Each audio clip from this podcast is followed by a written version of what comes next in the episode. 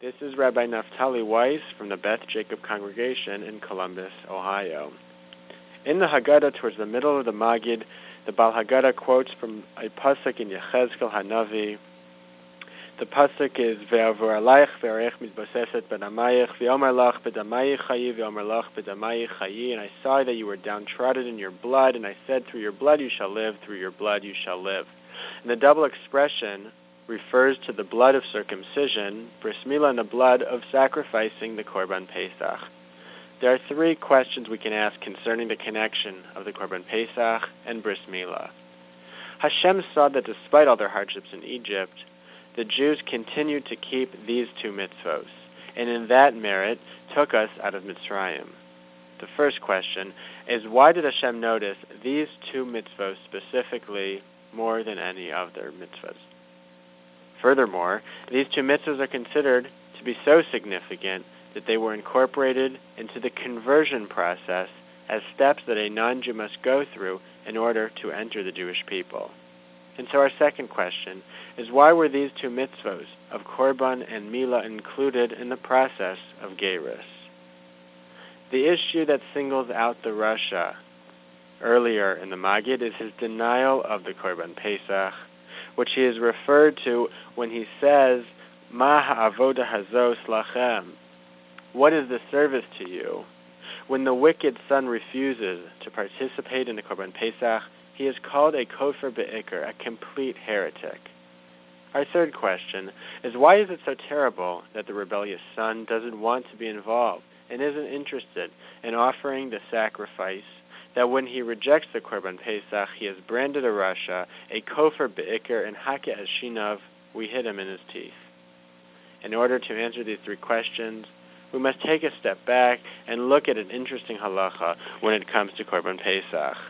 When a non-Jew wants to convert to Judaism in the times of the Beis Hamikdash, there were three steps he must do: Milah, Tvila, and Korban.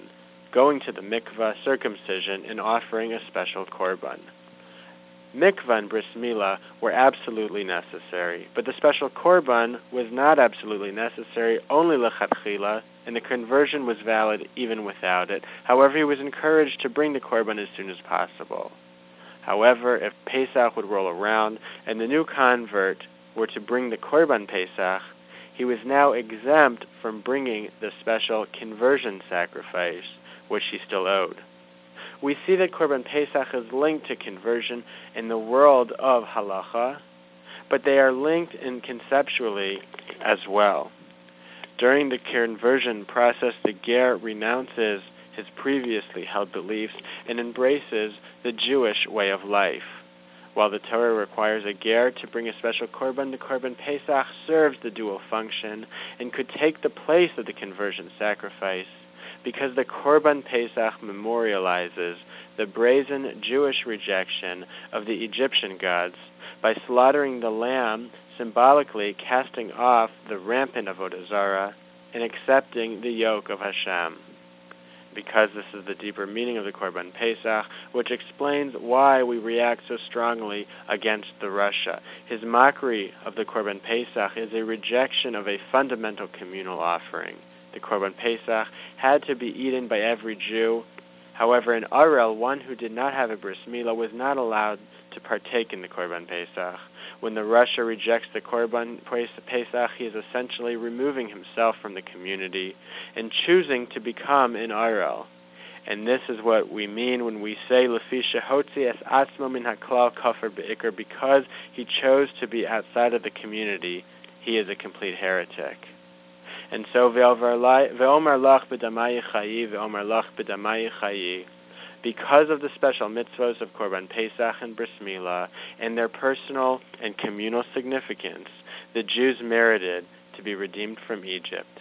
Despite the personal sacrifice that Jews had to make as individuals in a community for the mitzvahs of Pesach and Bris Milah, we have survived. And because of the special merit of these two mitzvahs, we will live. Thank you very much.